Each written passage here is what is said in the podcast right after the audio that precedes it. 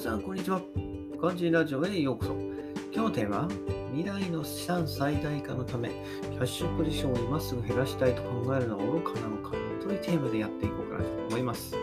ね。えー、最近ね、こう、株を勉強していて、よく耳にするのが、まあ、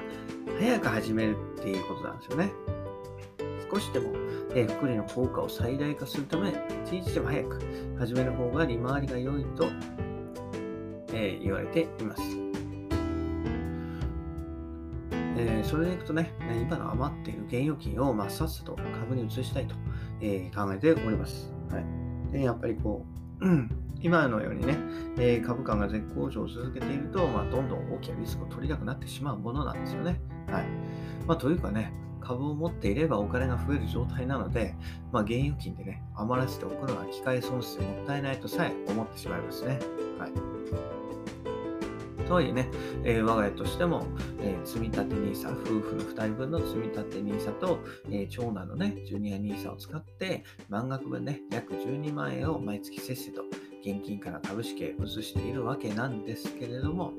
まあ、それでもね、まだ現金の比率が高い状態ですといったところで。なので、えー、一気にね、米国後輩と ETF で移したいなというふうに考えております。まあ、そうすればね、えー、今日からでも福利の効果を最大限享受することができますので、まあ、10年後の資産がより一層楽しみになりますよね。はい。で、またね、この今抱えているこのモヤモヤを早く回収したいっていうね、えー、気持ちも少なからずありますと。はい。ただね、そこにリスクがあるのも、事実なわけですよね。うん。それは何かって言ったら、まあ、今後ね、えー、株価が下がるかもしれないし、高配当 ETF が減配してしまう可能性だってあります。まあ、ただもちろんね、リスクなんで、その逆もしっかりっていうことで、まあ、どうなるかは誰にもわからないと。うん。ね。えー、ただ、現金で持っているからといって、じゃあそれらのリスクは全くないかといえば、決してそんなことはないわけですよね。実際現在、え世界中で進行しているインフレでは、まあ、物価が上がってね、え現在の現金の価値が下がってしまっている現状にあります。なので、預金しているだけでは、どんどんお金が目減りしてしまうわけですよね。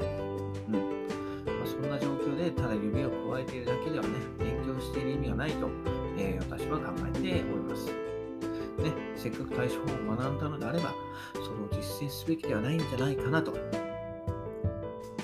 ただね、はい、皆さんご存知の通り、現在は株高で、まあ、今後ね、金融引き締め等が予想されていますので、えー、少なからずね、暴落が予想されております。まあ、そんな状況下でね、焦って投資をしてしまってはね、まあ、結果的に資産を目減りし、えー、減らしかねないといったところで、うん、なんともね、八方塞がりな考えなめないんですけど、でどうするかっていうところでね、うん、どうするかっていうところが問題なんですけど、うん、ただ私は焦ってもいいことがないんじゃないかなっていうふうに思うんですよね。はいまあ、せっかく勉強してね、今後の予想が少しでも頭の中に入っているならば、まあ、それに準備しておくことこそがね、えー、兼業投資家としてメッセージをするためにやるべきことなんじゃないかなと考えております。はい、なので、えー、次なる暴落局面に備えて、まあね、今は忍耐強く我慢して待つことですね。うんまあ、それもね、投資の世界では必要なことなんじゃないかなというふうに思います。ねえー、私にとってはね、この待つっていうことが初めての体験になるわけなんで、まあ、YouTube なんでね、勉強しながら結構のチャンスを伺ってみたいと思います。はい。ね、えー、やっぱ1、2年先のね、えー、目先の利益を追求するんじゃなくて、まあ、5年、10年の長いスパンでの、まあ、資産の最大化を実現するために、今はじっと我慢と。うん、それもね、えー、将来のためを思えば、えー、後で振り返った時にね、ああ、こうしといてよかったなというふうに思えることなんじゃないかなというふうに考えております。といったところでね、今日はね、未来の資産最大化のため、キャッシュポジションを今すぐ減らしたいと考えるのは愚かなのか、というテーマでお話しさせていただきました。それではまた明日。バイバイ。Have a nice day!